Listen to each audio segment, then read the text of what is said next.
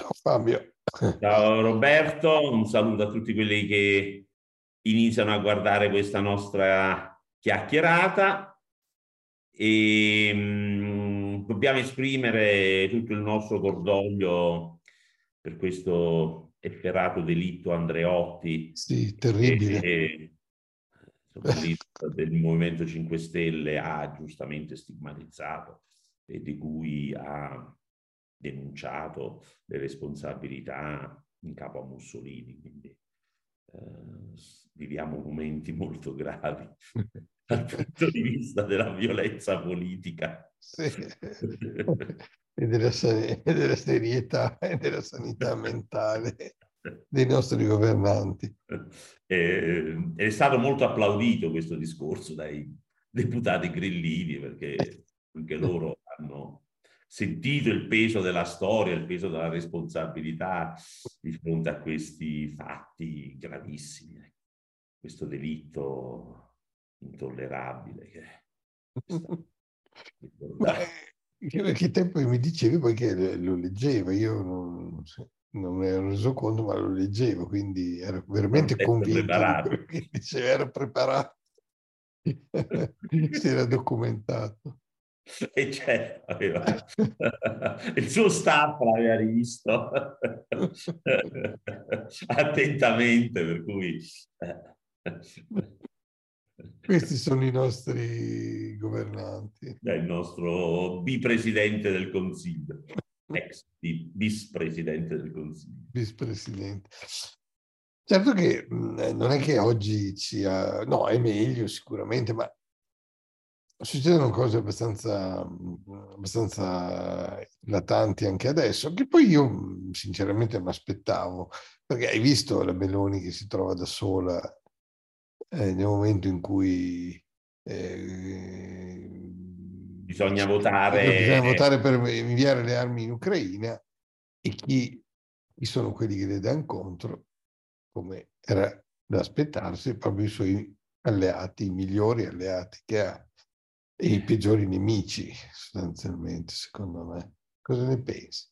Sì, questo mh, è stato un momento particolarmente imbarazzante perché, insomma, chi non lo sapesse, nel momento in cui si è votato il sesto pacchetto di aiuti, se non erro, eh, gli aiuti militari all'Ucraina con eh, armi che cominciano a essere di un qualche valore strategico, tipo le batterie antiaeree moderne, franco-italiane e insomma... Che, che roba seria ho letto.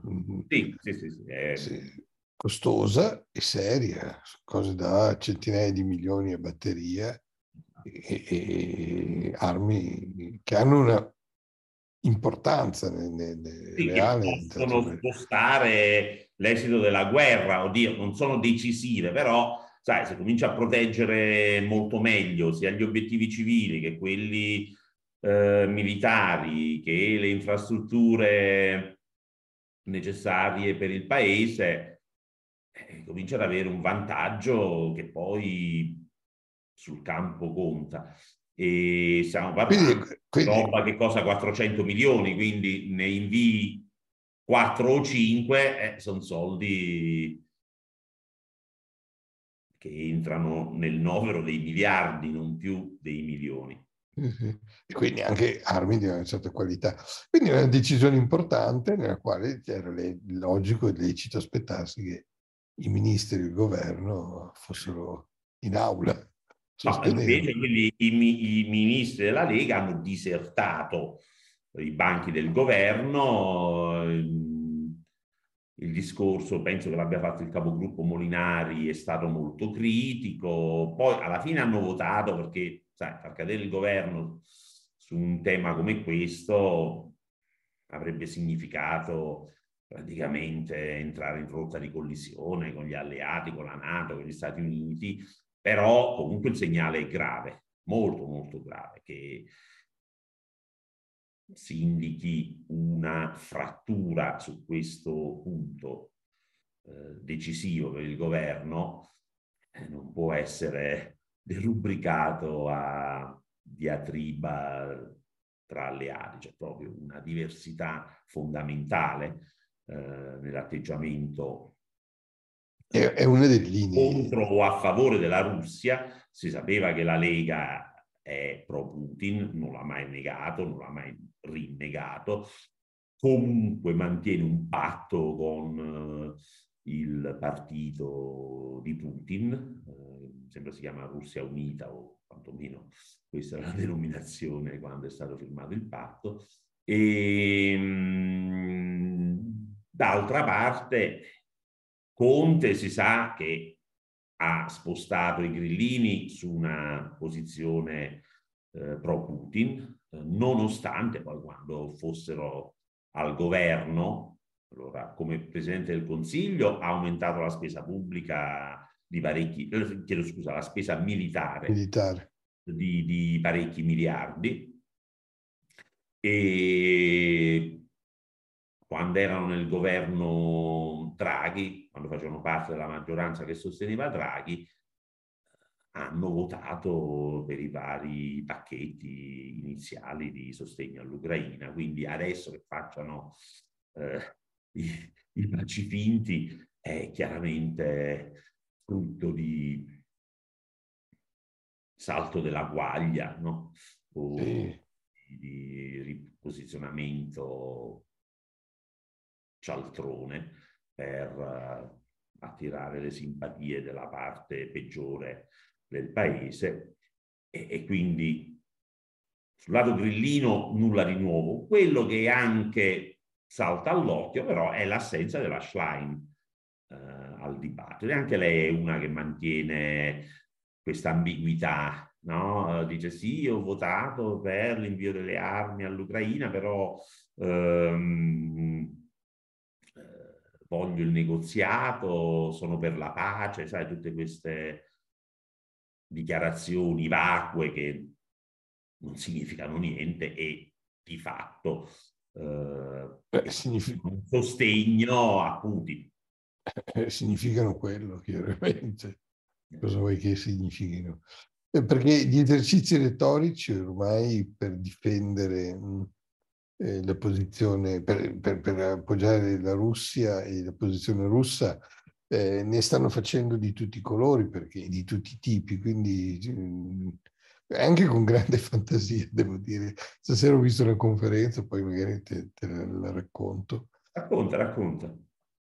Ma no, una conferenza con Gaiani, che è il direttore di analisi di difesa, e col generale Ligobbi, dove veniva fuori che i nostri militari eh, non vogliono fare la guerra, per cui sono pagati per farla. Non vogliono, vabbè, può essere anche lecito eh, farla, se sei pagato per farla devi fare, ma può essere anche lecito cercare di fuggirla. Però mm, non eh, gli va bene la guerra di Putin, insomma. Sono fortemente... Gli va bene l'aggressione di Putin e condonano quella che vedono come una, un'operazione militare speciale del tutto legittima, no? Sì, sì, sì. Ed è abbastanza impressionante, beh, di, di, di, analisi di difesa, basta leggerlo, si capisce benissimo l'impronta filoputiniana che ha fortemente filoputiniana, non, non, non finge nemmeno il, l'equilibrio, l'equidistanza. Un po' diverso per Ligobbi che conosco, insomma è un, una persona che ha avuto esperienza un generale in pensione, adesso che ha avuto esperienza in Medio Oriente, in missioni per la Nato, eccetera, eccetera. Quindi è uno che la, la, non, è, non, è, solo da scrivania, insomma, le cose le ha fatte, e però lo vedi che si, che, si appiettiscono tutti sulla, sulla difesa eh, e di, delle dittature del passato, di Gheddafi, di Assad, eh, di Saddam, di chiunque in qualche modo mantenesse un ordine eh, in Medio Oriente e comunque eh, alla fine sempre di appoggio, cioè viene fuori sempre una posizione filorussa, ma non è... Quasi americana.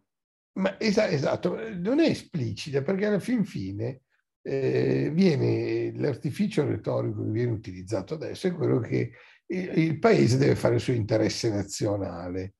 E l'interesse nazionale naturalmente è quello di fare, non so, di avere il gas a poco oppure di, di, a basso prezzo, oppure, non so, di avere in alcune, come fa Orban, in alcune situazioni decidere senza dei vincoli di alleanza, senza capire che in realtà l'interesse è quello di far parte di un'alleanza che mantiene solidità in, un, in un'area eh, dove l'interesse è che ci sia libertà di commercio, che non ci siano guerre e che ci sia la legalità internazionale che venga applicata. Sì, sì. E, e, non quella di avere le bollette del gas più basse. Cosa te ne fai del gas a basso prezzo se poi sei, eh, devi spendere i soldi per riarmarti perché ricominci, eh, un, ricomincia un'epoca di guerra? No, ma questo, guarda, questo mm, filoputinismo ha illustri, cioè si fa per dire, eh, nefasti precedenti um, nella tradizione dell'esercito italiano, cioè di generali filorussi. Ne abbiamo una sfilza. Ne abbiamo tantissimi. Vanno in tv, cioè da Mini a non mi ricordo chi altro, vanno a difendere le ragioni di Putin, è chiaro. Sì, sì, o degli uzzini con le stellette, poi magari meno rozzi, meno petulanti, meno così eh, narcisisti di, di, di Ursini, ma sulla stessa linea d'onda. Sì, e, e, e siccome noi facciamo parte di un'alleanza e siamo e questa alleanza si schiera contro un generale che eh, appoggi Putin oggi appoggia il nemico, cioè è, un traditore, va, va, va, passato per le armi.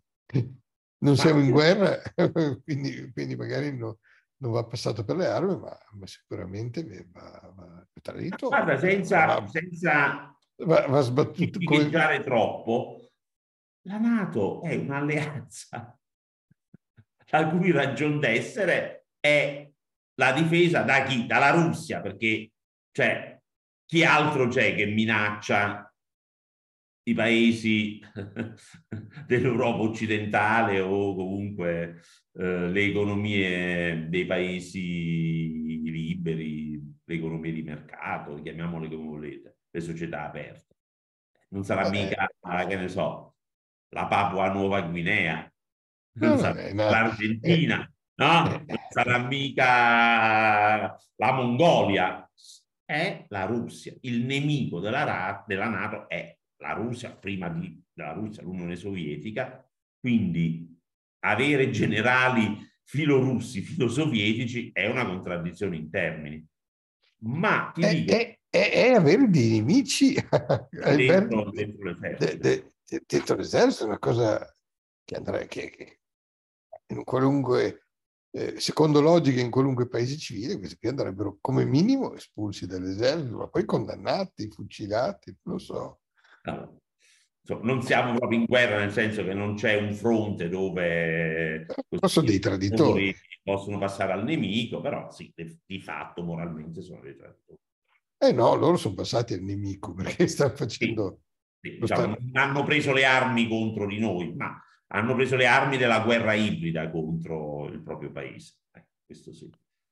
Per me sono cose molto gravi, molto gravi. Ed è grave che queste persone, questi generali, questi, ma come tanti altri che hanno dei ruoli chiave all'interno della, della, della, dell'amministrazione dello Stato e dell'informazione, non vengano allontanati per il fatto di essere, di essere per, per, per le posizioni che prendono.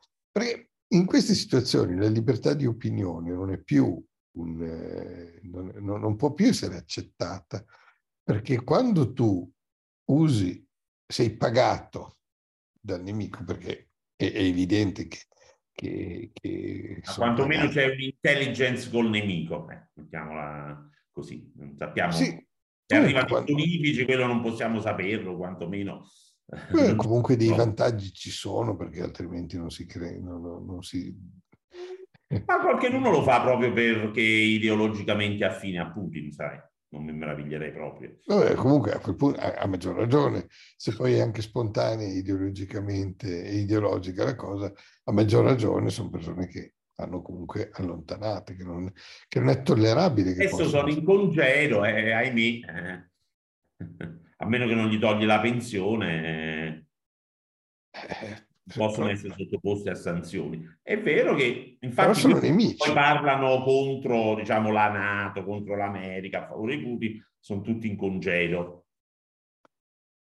Quelli che sono ancora in servizio si barcamenano, non la, diciamo così, non la raccontano proprio in, in termini rozzi, però insomma trasuda questa... Sì, perché Beh, però, però, sono nemici perché stasera, oggi veniva fuori il discorso che Zelensky eh, non è perfettamente democratica, la, la, cioè, quindi l'Ucraina non è perfettamente democratica perché Zelensky non ammette all'interno, insomma hanno fatto delle leggi che impediscono l'espressione di, eh, della formazione di partiti filorussi.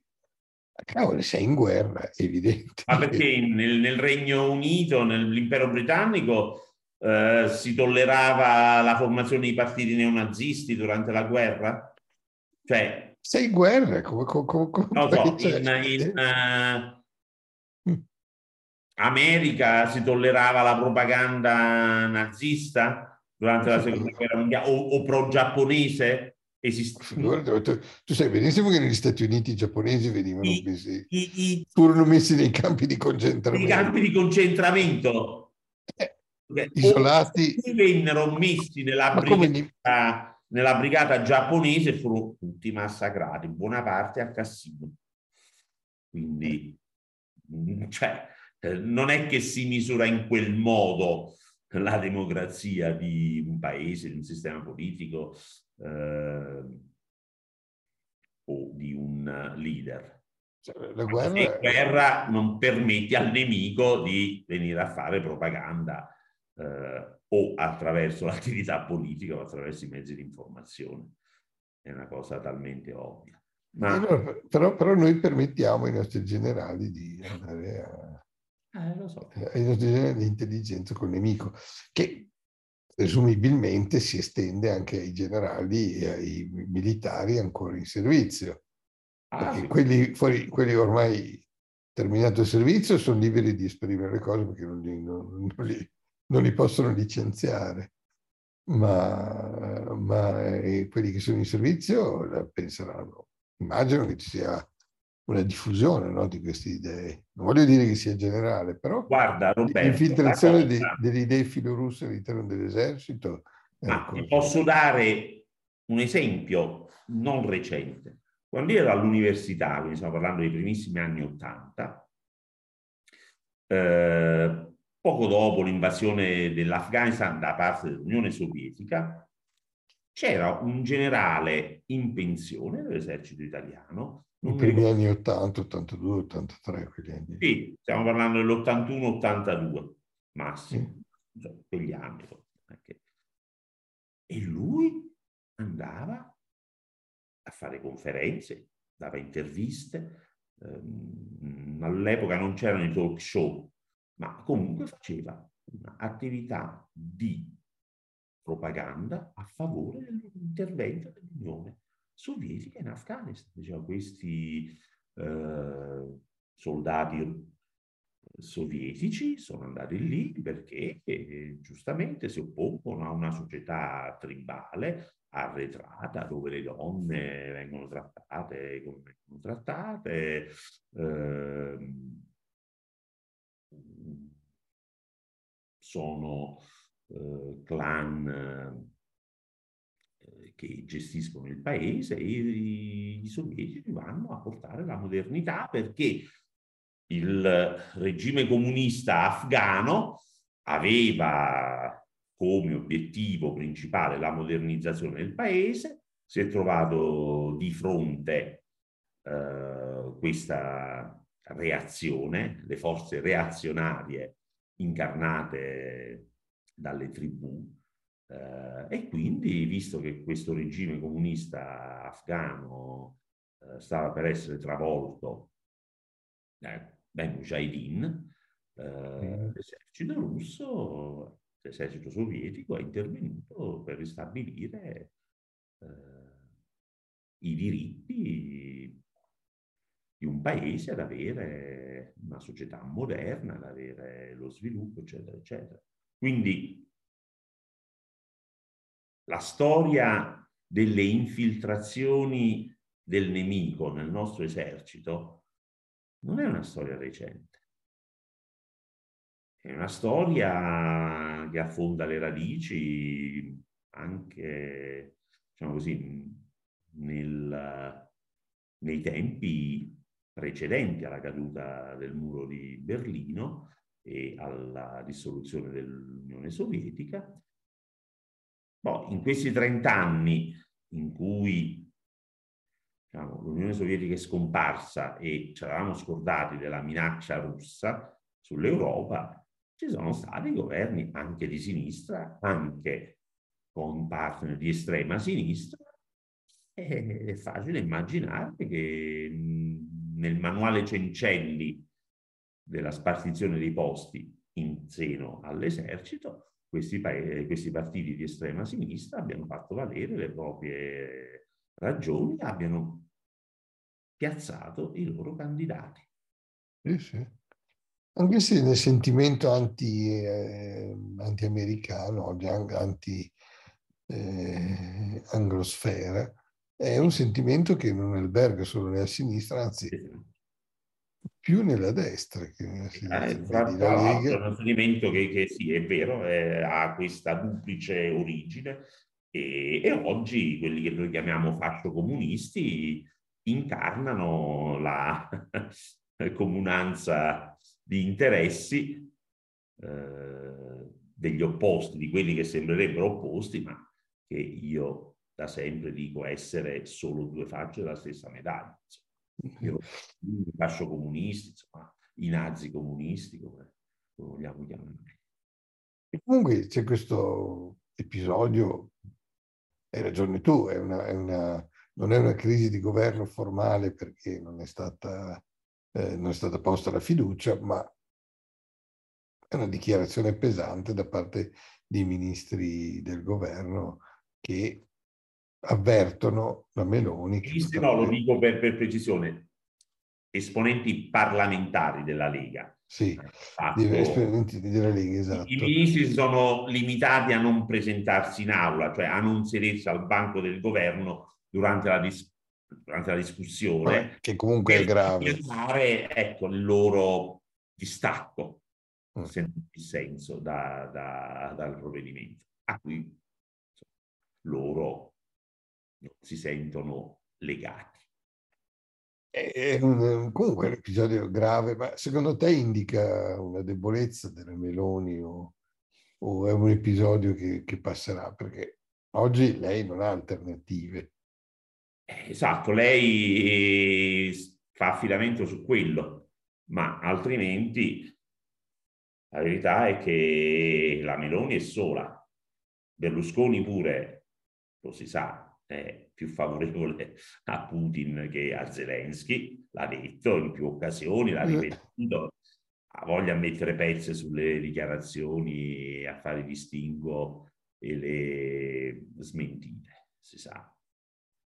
Quindi dei tre partiti che oggi compongono la coalizione di governo, due sono in aperta opposizione alla linea governativa di appoggio all'Ucraina nell'opposizione Conte si sa che è pro Putin, eh, il PD è spaccato, la Schlein non è andata alla, come abbiamo detto prima, alla discussione in Parlamento, ha lasciato che fosse così una di secondo piano, mi ricordo se era la, la capogruppo, insomma, qualcuna che ha fatto il suo compitino, e, però la Schlein non ci ha messo la faccia. Quindi anche dal punto di vista della logica, della coerenza, il PD non ci ha fatto, un bel, non ci ha fatto una bella figura. No, no, per niente. Quindi rimane il terzo polo, ecco, e tutti gli altri non sono affidabili dal punto di vista dell'alleanza NATO, che è gravissimo. Non ci porterebbe una rottura su questo, secondo te? È, è possibile intanto consumare una rottura no, non credo perché cosa vuoi? Hanno una cioè se Berlusconi e Salvini devono far cadere il governo, cioè il, nel momento in cui faranno cadere il governo, dovrebbero avere una situazione che li favorisca. Cioè, farlo cadere adesso e andare a nuove elezioni. La Meloni dei sondaggi ha guadagnato rispetto a settembre eh, no, no, ma dico comunque... E quindi si darebbero la zappa sui piedi. La loro tecnica è quella di logorarla sperando che in qualche modo si spezzi la luna di miele o quantomeno la popolarità nel paese e quindi a quel punto cercare di avvantaggiarsi della debolezza politica o della debolezza nei sondaggi della Meloni, ma finché quello non succede, eh, Forza Italia e Lega hanno poco da guadagnare. Sì, però, però una spaccatura così a livello internazionale, cioè sia nella collocazione europea dell'Italia sia all'interno della Nato, sarà veramente molto grave. Eh, lo so, ma quelli, i nostri alleati, sono abituati a queste pantomime romane, quindi non ci prendono sul serio, eh, un po' si fidano di quello che dice e fa la Meloni, cos'altro potrebbero fare?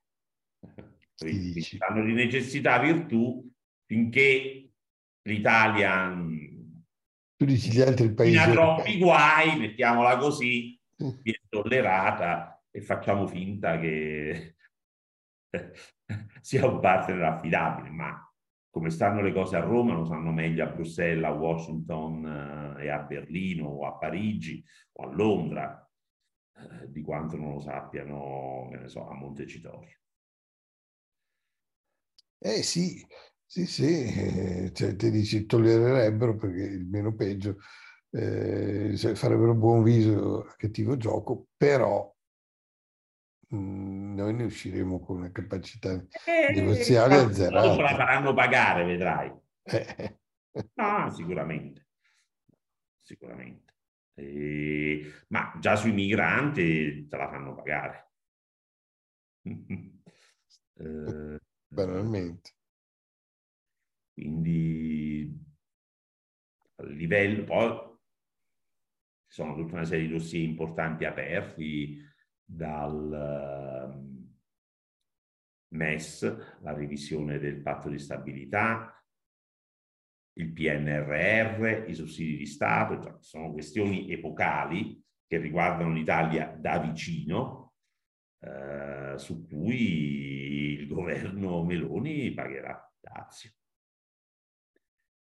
Lo sta già pagando, poi quando si, si addiverrà alle decisioni vere e proprie diverrà palese che eh, certi sgarri non vengono tollerati. Mm. Va bene, Va bene. Roberto, abbiamo fatto queste piccole considerazioni sulla nostra situazione politica, o meglio, sulle miserie della nostra situazione politica. Eh, comunque grossa parte dell'attenzione viene ancora catalizzata dalla registrazione dei figli delle coppie eh, gay, insomma, delle, sì. delle famiglie omogenitoriali, si dice adesso, e che, oddio, dal punto di vista dei principi, dal punto di vista dei diritti, sono questioni decisamente importanti, ma eh, ecco, in un paese normale non sarebbero l'unico è di cui parlare. In realtà, in realtà è uno dei temi... il dibattito politico. Eh. No, ecco, magari senza urgenze, però e con i tempi dovuti anche di argomenti così complessi, sono le uniche cose, secondo me, di cui si dovrebbe occupare il Parlamento, a parte eh, una volta all'anno votare la legge di bilancio e dare l'indirizzo generale al governo. Il Parlamento dovrebbe parlare di questo, di leggi, delle leggi che governano la vita tra le persone e che, e che stabiliscono cosa è etico, cosa non è etico, cosa si può fare, cosa non si può fare. Che altro compito hanno i nostri rappresentanti? Sì, Ah, sai, ci stanno anche altre, cioè sono tutta una serie di priorità. So. No, d'accordo. La riforma fiscale, per dire, è più importante della legislazione. Sì, sì, sì, sì, certo. Sì. Riforma fiscale, riforma della giustizia, grandi cose comunque, cose che hanno a che fare con l'organizzazione. Certo, sono, noi siamo pieni di urgenze, di riforme che dovrebbero essere fatte. Questa è una. Personalmente sono per lasciare la libertà agli individui di decidere come vivere, con chi vivere, in che modo regolare i rapporti di coppia o eh, diciamo così, i rapporti affettivi. E per il resto lo Stato meno se ne interessa, meglio è. Meno se ne occupa, meglio è, ma anche questo fa parte di una regolazione che lo Stato deve fare. Poi c'è, c'è, c'è però tutto un tema di, legato alle adozioni, ai bambini. Sì, sì, no, la tutela dei minori ha... Ma io per esempio su questo sono ho una posizione abbastanza, eh, come dire, distante da tutte quelle tradizionali che fanno bella mostra di sé nello spettro politico, io sono del parere che il diritto di famiglia non dovrebbe esistere. cioè, i rapporti, il matrimonio, che cos'è? È un contratto. Nel diritto romano no? sì, sì, sì. è un contratto, cioè non è un sacramento, il sacramento è venuto dopo. No? Però il, il, matrimonio in realtà ha un senso e questo senso ce l'ha nel momento in cui fai dei figli. Esatto, quindi c'è una tutela dei minori. C'è la tutela dei figli. Tutela perché, perché c'è un motivo per cui lo Stato legiferi. Però se io per esempio voglio unirmi in un contratto con una persona per 15 anni e poi essere libero dal vincolo di vivere per esempio sotto lo stesso tetto o di darsi reciproco sostegno quello che diciamo così, è il vincolo matrimoniale, perché non posso farlo?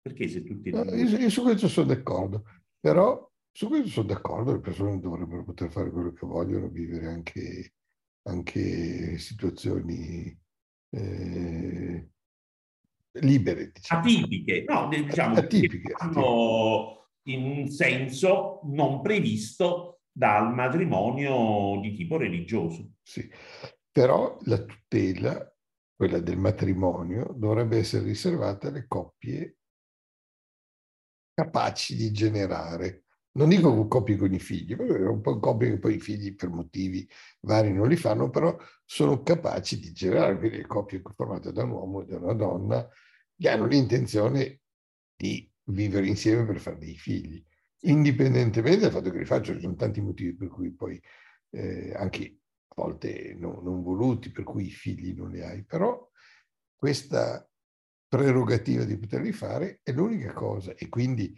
di riprodurre eh, la, la, la, la, società attraverso eh, i, i bambini. Insomma, questo. Secondo me il matrimonio dovrebbe essere riservato solo a questi, solo a chi e le tutele del matrimonio, perché quando hai un figlio poi il diritto di famiglia che è l'eredità, il fatto di, di tutte le incombenze e, di, e, anche, secondo me, gli aiuti che puoi avere nel momento in cui hai dei figli, gli segni familiari, il fatto di avere, eh, di, di, poter trasmettere l'eredità. Il diritto, allora, il diritto di successione è diverso dal diritto di famiglia. Cioè, tu sì. puoi legiferare e dire che nel caso il eh, padre o la madre muoiono senza lasciare testamento, i figli hanno diritto a subentrare nella proprietà dei beni eh, mobili e immobili. No? Ma dico, questo non ha a che vedere con il diritto di famiglia, cioè che eh, fissa degli obblighi tra due individui, cioè tra una coppia, all'interno di una coppia. E io per questo dico, se tutta questa, eh, tutto questo dibattito no? Sui, sul matrimonio gay, sulle, sulle, unioni civili, eccetera, eccetera, nel momento in cui dici, guardate, il contratto di matrimonio è qualcosa che ognuno si sceglie eh, secondo i propri gusti e secondo le proprie esigenze, depotenzia tutta la eh, diatriba politica, no? Certo. Sì, sì, su questo sono d'accordo. Riservando alcune tutele ai minori, quello sì, la, la tutela ai minori. Alla, alle famiglie nel momento in cui...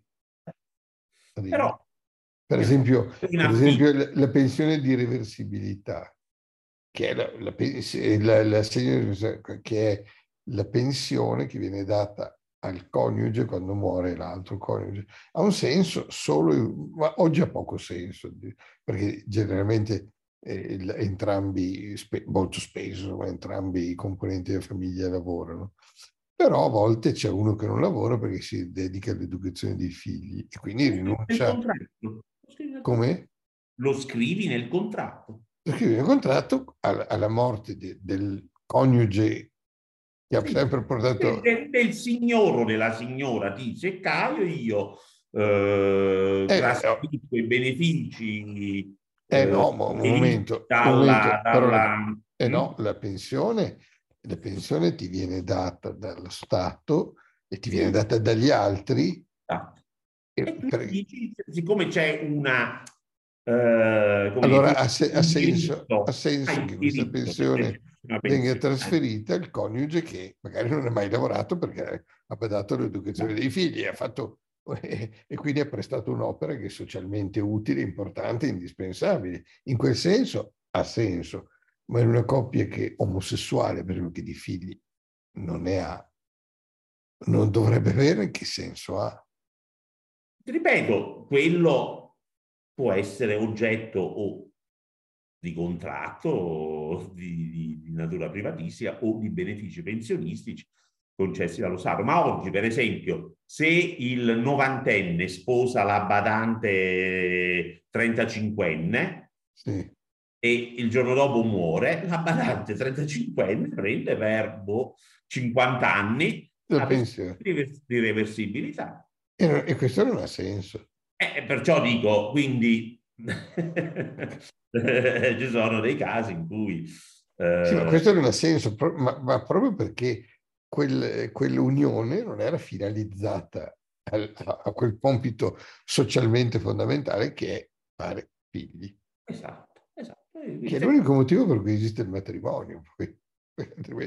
Questo era nel diritto romano, cioè proprio, io mi ricordo, feci un paper con un mio professore eh, all'Università di Chicago, uno dei primissimi paper che io feci, no, forse il secondo paper, questo professore poi vinse il Nobel, quindi, e, ed era un paper sulla, sull'applicazione delle regole microeconomiche alle scelte di fertilità, insomma, eccetera, eccetera. E eh, diciamo, la citazione in latino è lo scopo primario del matrimonio è la, eh, eh, la procreazione e l'educazione dei figli. Adesso non mi ricordo la frase in latino, ma insomma era presa da un uh, articolo del, uh, del diritto romano.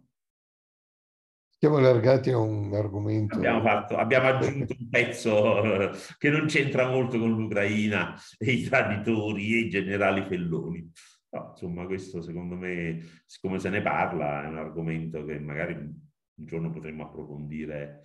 Eh, eh, questo è un argomento. Esatto. Per il momento salutiamo tutti e a presto. Ciao. Ciao.